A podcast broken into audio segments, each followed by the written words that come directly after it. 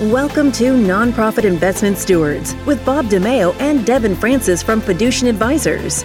Bob and Devin are passionate about helping nonprofit organizations prosper.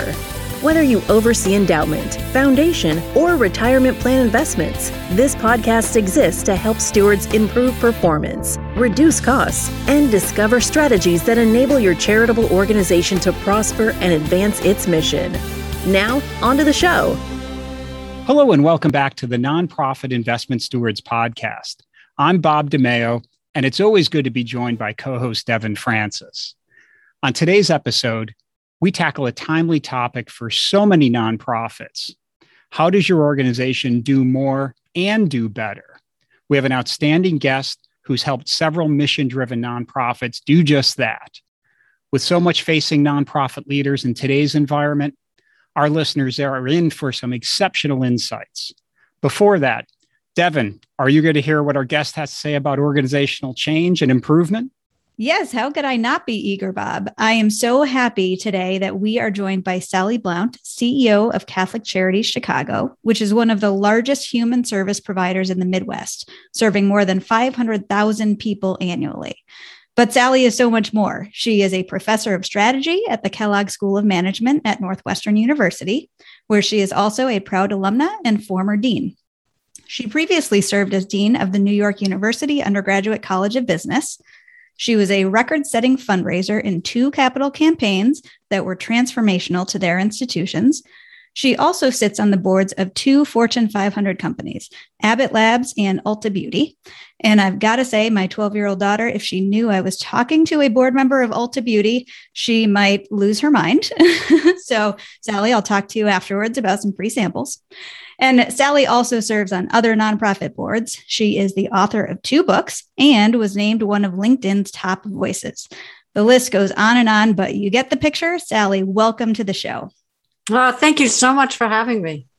Sally, we're so pleased to have you. And again, gracious of you to spend your time with us.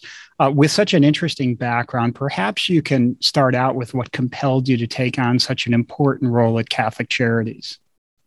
Well, I think if I were to start out, the first thing I'd just say is just the unbelievable gratitude that I feel. I have had the opportunity to have just an amazing life. And when I've looked back at that life and reflected on everything I've been able to do, I think one of the things when you realize with humility all that you've been given and you know when you've been able to have the education that i've had as a social scientist and been able to work on the faculty of places like university of chicago new york university kellogg um, when you've been able to do things and walk in corporate boardrooms you know i've had the privilege of going places like davos and the aspen ideas festival. I mean all of those things and you look back on that life and you realize it's been a life of privilege and unbelievable privilege and very much mission oriented privilege as an educator who's deeply committed to making education matter.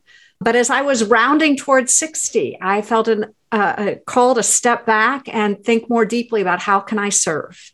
And my faith is very important to me. And I spent two and a half years quite literally in prayer trying to figure out how best to use my gifts in the next phase of life. And I was honored when the Archbishop of Chicago, Chicago Cardinal Cupich, reached out and said they were looking for somebody to help do a transformation at Catholic Charities. And while at first I was a little surprised, I said, I don't know anything about human services.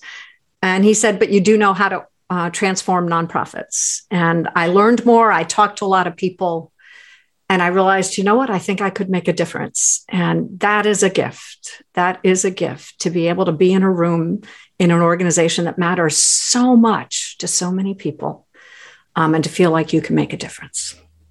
So, speaking of transformation, Sally, your bio states that you're leading Catholic Charities through a three year capabilities building and strategic planning process that will reimagine Catholic Charities governance and deepen its impact as they prepare to serve those in need in an increasingly polarized and economically unequal post pandemic world.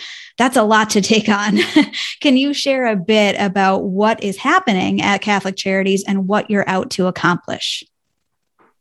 So, as I went on my learning journey to find out what Catholic Charities was about and what the broader ecosystem of services that it lived within, I learned that if you look at the income statistics, about the bottom 40% of our population has little or no savings, which means they're a paycheck away from needing help. And if you look at the size of the Chicago metropolitan region, it's about 5 million people. And so that means that 2 million people in our region are a paycheck away from needing help. And if Catholic Charities touches half a million of them a year, that means one in four of them are walking into one of our locations in a place of need. Now, we've been in business for 100 years, over 100 years. And there's always a point in time, as I've learned in any organization when I teach at business school, where you've got to stop and say, are we doing the best we can? Are the systems we've got in place, the structures we've got in place, the, the reporting roles, and, and the way that the job descriptions we've got in place, doing the most we can for our clients? And I'm used to asking these questions because this is not the first time that I've followed somebody who was in a job for 25 years. The person before me at Catholic Charities had been here for 25 years. Don Jacobs had been at Kellogg for 25 years one of the deans preceding me at NYU had been there for 25 years. And so, this process of helping organizations stop, reflect, and saying, Are we doing the best we could do in this time, in this age, is really important. So, one of the first things I do is say, What set of human needs are we here to meet? And we take everybody through a discussion of what is our core mission and how does what we're doing today align with that core mission. How does our financial operating model help us with that core mission or distract us from that core mission? And then you sit and say, how are our people doing at it? How are our fund- funders feeling about it? And inevitably, in an organization, you learn a lot when you ask all those questions. And so that's the process we've been taking the team through. So it sounds like essentially it's an exercise of reevaluating and trying to evolve the organization. Can you describe what some of the greatest challenges as you have undertaken this this process have been? One of the phrases in the we have four operating principles that we're working on at Catholic Charities as we as we look forward. And one of them we have is be aware the allure and distraction of scale. So often in boardrooms, you hear people valuing scale. You hear them talking about growth. I mean, it is like one of those um, holy grails in organizational life.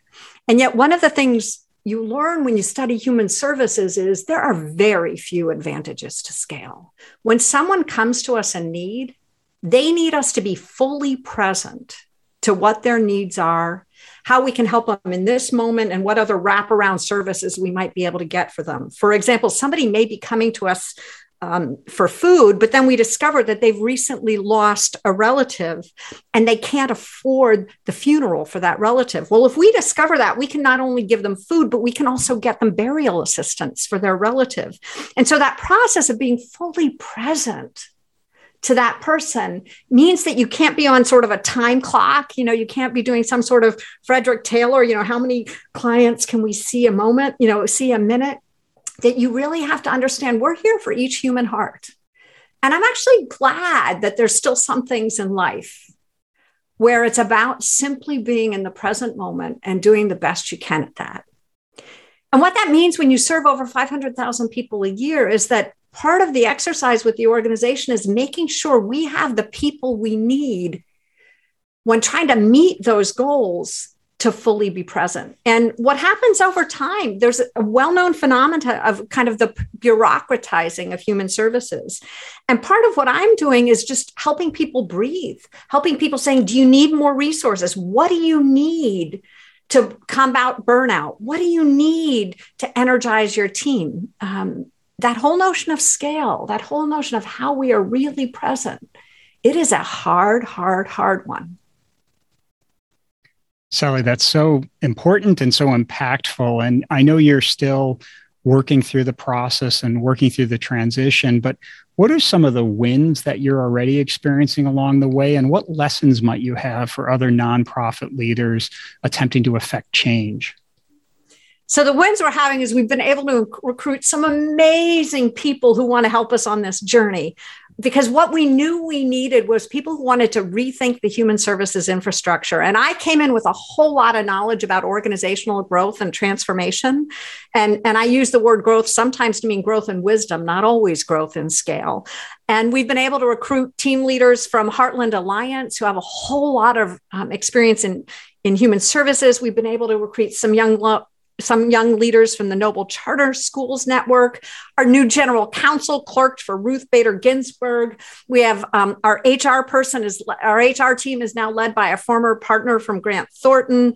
Our chief communications officer has come to us as, as a former um, at, at uh, team member at Feeding America. Just incredible, incredible people want to come help, and that that energy to assemble the team we need to really think about how we do this better, how we do more coming out of the pandemic. It's amazing how many talented people have committed their lives to nonprofit. And I think sp- spending so many years sitting in business schools, it is so wonderfully energizing and refreshing to meet them and to want to help equip them. So, Sally, let's talk a bit about governance. What do you think makes for good governance in a nonprofit organization? Well, I think the question is what makes for good governance, period. I mean, basics that we all know about is your board should be less than 20 people because more than that, you're not going to get meaningful discussions. You're not going to be able to deal with hard issues. You need to have term limits. You have to have a clear understanding of the financial operating model. You have to have a clear understanding of the purpose of the organization and how to measure progress and impact against that purpose. That stuff is really straightforward and seems really simple. And yet, a lot of what I've learned is that nonprofit boards tend to confuse fundraising with governance, and that the boards often shy away from asking the really tough questions about the financial operating model. And they're not quite sure how to uh, hold the leaders accountable for measuring impact. And these are hard, hard problems in the for profit sector. Um, but in the nonprofit sector, we're just beginning to get there. And so I think my big lesson is, is it's not about nonprofit versus for profit. It's about good governance, period. That's really helpful. So that's clearly something that you've brought from the corporate world to the nonprofit world, which I'm sure is a really uh, interesting and helpful perspective for folks that may not have ever served time in the corporate world. Do you have any thoughts on board or committee structure and how best to optimize the structure of, of certain groups? And I'm thinking perhaps in terms of size, uh, in terms of term limits, which you you made reference to, perhaps in terms of diversity, equity, inclusion, and belonging. Any thoughts on that? Well, I think um, Melody, who was one of your prior speakers, did a great job at talking about DEI, and especially in the nonprofit sector where the majority of the people that we serve are not Caucasian by nature. It's incredibly important that we attend to that in the composition of our board. But even more important than the composition, it's it's the process that you put in place to allow the hard questions into the boardroom and to allow them to get fully addressed. And that's again why I go back to smaller rooms leads to more meaningful conversation. So I think committees should have no more than 10 people and more closer to six or eight personally. Because again, if you really want to di- dive into things, it's both having the time to be present to all the people in the room. And it's also the psychological experience of the people in the room that they are accountable for diving into the content. There's a whole lot, you know, I am trained as a social scientist, a social psychologist, and all the research shows that when you get too many people in the room, our brains shut off. No matter how smart we are, our brains shut off when you get too many people in the room because we don't think our input matters. And that's why smaller is better. Is you want people fully engaged in the mission, you want them fully engaged in the financial model. I think that nonprofits are heading into a harder time than ever coming out of the pandemic. I'm really worried about human services spending. We can talk more about that, but there's going to be so much pressure on the federal government to increase defense spending coming out of this but I hope is an episode with Ukraine, but it could be a much longer, very difficult process. And we've got to be thinking hard about the funding for nonprofits. We've got to be thinking hard about how do we make sure that they stay on track with their strategy? Because I've learned that a lot of people in nonprofit know how to be busy, but that process of stepping back of are we really having the impact we seek to make is incredibly, incredibly important. You probably didn't notice know this, but most of the human services providers that you're familiar with in Chicago or anywhere else tend to be 60 to 80% government funded. Now that shocked me. I had no idea of that before I came into Catholic Charities.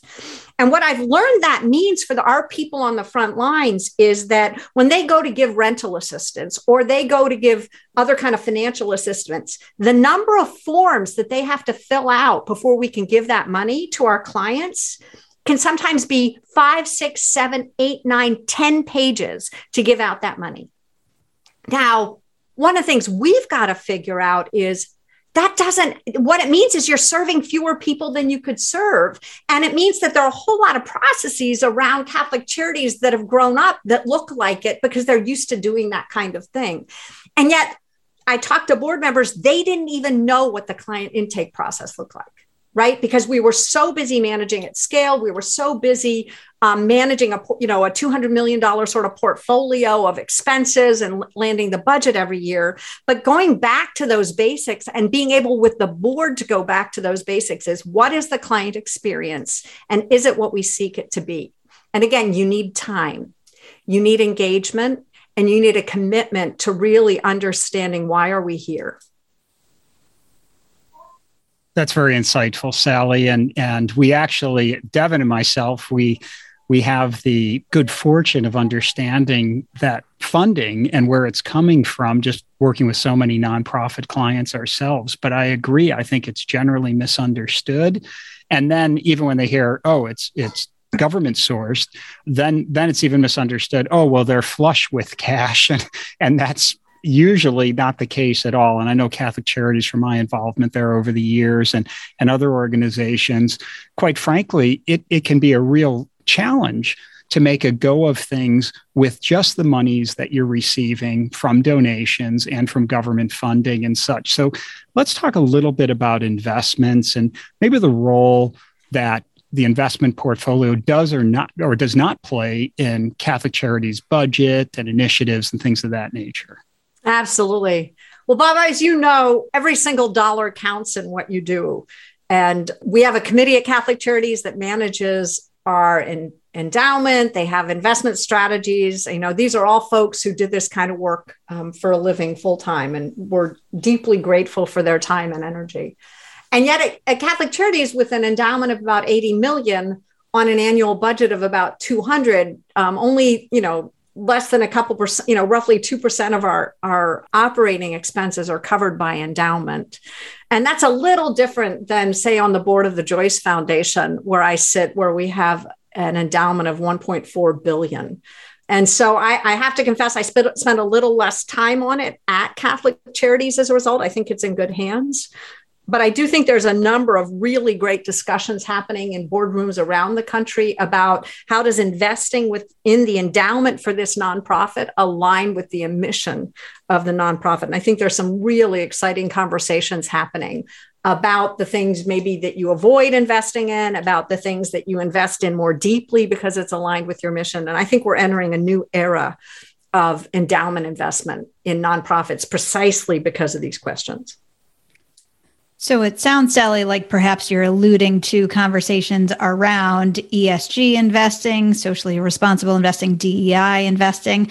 Are those the conversations that you're referring to? And if so, what you know what role do you think esg investing plays currently or may play in the future when it comes to uh, portfolios like these well no that's exactly what i'm referring to and i think the idea is um, for example if you were at Catholic Charities, you would want to be really mindful of what stocks you are investing in. Maybe if people didn't, you know, you might be one of more mindful of what people's DEI strategies are, right? In the kinds of stocks that we're investing in. You might want to be more mindful of what their worker policies might be because again part of what we're dealing with is supporting the working poor and so i think what it begins to the questions it opens up for boards is are the how much time do we spend evaluating the stocks we're investing in and whether they're consistent with the values or the problems we're trying to solve on a mission level? Um, at the joyce foundation we're big into water quality of the great lakes. Well we've got to start really looking at what the stocks we're, we're investing in how they're doing on water quality right? How they're doing on accountability and sustainability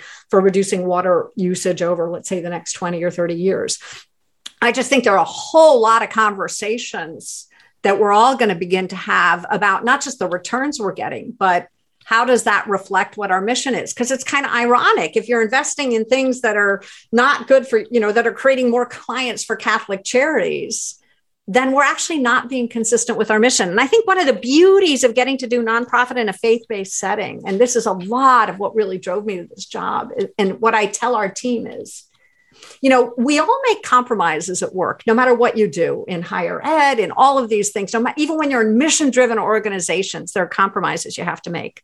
But my view is, is that when you are here to serve those most in need, and you're doing it under the auspices of a faith-based organization with very strong values of being present to the other, love, you know, love your neighbor as yourself we have the opportunity to create a very special culture and our, hold ourselves accountable in a unique way to how we treat the people who work at Catholic Charities, how we welcome every single client into our doors. And I just kind of tell the team, I say, if we can't at Catholic Charities create the most inclusive, welcoming, high impact culture, you know, where can you do it? And that's what's so exciting about the nonprofit, right? If we can't do it, where can you do it? And I love that challenge. I mean, it's what's getting, it's what gets me up every day right now of how do we create that for people? Because people are so hungry for purpose. I've done a lot of writing in the corporate sector about corporate purpose people everywhere are hungry for purpose. And and it gets back to sort of what does your company do and how and your organization do and how do you make sure investing's aligned with it? How do you make sure the contracts when you've got these huge government contracts how do you make sure that in administering those you're staying aligned with it it is so easy at scale to get distracted. I've seen that in corporate and now I'm living it in the nonprofit world. And, and if that, that if there's a big message that I would take away from this, one of them would be uh, beware the allure and distraction of scale when you're in the process of serving people in need. Sally, that's uh, very helpful on many fronts. I feel like we almost could have done an entire episode just on organizational change in the nonprofit world and governance, and then investments and so on. You've shared great insights. Anything else you'd like to share or emphasize for nonprofit leaders who do seek to do more and do better? I am a big believer in portfolios, as you might imagine. And as you know, every portfolio needs exposure, exposure to a basic set, basic set of equities, like the S&P 500 or the Wilshire 5000. I would argue that when it comes to investing in nonprofit, that the human services safety net is a core equity for our country. It's, it's a core part of being who we are as a democracy. And I'm a big fan as a result of what MacKenzie Scott is doing as one of the wealthiest people in the world, much less one of the wealthiest women in the world. She is demonstrating an unbelievable understanding for the role of the safety net. And she has this great quote in one of her recent blogs communities with a habit of remo- removing obstacles for different subsets of people tend to get better for everyone. And that notion of communities with a habit of removing obstacles, that idea of taking those care of those who have been left behind, have a tendency to get better for everyone. That is a beautiful, beautiful thought that inspires her giving. And, and that's the piece I've learned from Catholic Charities is there are all kinds of fancy new nonprofits. There are always new new nonprofits being made every year. But on some level, if we're really living our identity as a democracy, as a place that cares for each voice, we can never stop investing in the safety net. And so I would encourage everyone in their philanthropy to always always have a chunk of their money that goes to the safety net. Um, whether you're a foundation or an individual giver, I think really thinking in a portfolio way about how you're living your values is incredibly important. That is incredibly important and incredibly moving also. And, you know, so much of what you've shared today, I, I jotted down a couple things that you mentioned that Catholic Charities, that the goal is to be here for each human heart. And you opened up your introductory remarks about, you know, approaching um, your everyday life with an attitude of gratitude. And I think just so much of this is really powerful and meaningful. And I thank you for sharing that with us. Um, so let's learn just a bit about Sally, the person, before we let you go. When you're away from work and your many volunteer activities, what do you truly enjoy doing in your free time? Well, I love family. I love exercising. I love walking. Um, I love cooking. You know, I'm a really simple person in my free time. Uh, you know, I think that gets back to the grad. It is amazing what the pandemic has taught us about how simply having time to be present to your own life how gratifying that can be and I, I feel like that's one of the biggest gifts we all got to take out of it was just the process of being present to our home lives and just the day-to-day activities is really powerful really really powerful Absolutely. Well, Sally, thank you so much for the beautiful words that you shared and your time and your expertise. We are we are grateful for you. Um, so we appreciate you joining us. If listeners want to learn more about you, learn more about Catholic Charities, uh, how would you direct them? So please feel free to send an email to me at sblount, B L O U N T, at CatholicCharities.net. That's sblount at CatholicCharities.net. I'd send us to our website. We're in the process of overhauling it. So it's not our best. You know, it's kind of like when your house is being renovate, renovated and it's all got all kinds of scaffolding in front of it. It's not showing its best self. So please, if you're interested in learning more about the safety net, if you're interested in learning more about Catholic Charities' role in it, be happy to answer any questions people might have. Sally, thank you so much. I, I really, on behalf of our listeners and and for me personally, you know, in our roles at Catholic Charity, uh, I I know you on one level, but it's really a treat for me to have this uh, this separate time and different insight from you. So thank you so much. Absolutely, it's been a delight. Thanks. So Sally is clearly tuned into change and evolution in the nonprofit world. As endowment investment consultants, we also strive to provide insights on trends to nonprofit leaders. I think our listeners might like a new piece from Fiducient Advisors that addresses nonprofit fundraising and the role of cryptocurrencies. It's a new world out there. You can find that and a whole lot more at fiducient.com. So, to all you good stewards, thanks for investing your time to help your nonprofits prosper. We'll connect with you soon on the next episode. Thank you for listening to the Nonprofit Investment Stewards Podcast. Click the subscribe button below to be notified of new episodes and visit fiducientadvisors.com for more information. The information covered and posted represents the views and opinions of the guest and does not necessarily represent the views or opinions of Fiducient Advisors. Content is made available for informational and educational purposes only and does not represent a specific recommendation Always seek the advice of qualified professionals familiar with your unique circumstances.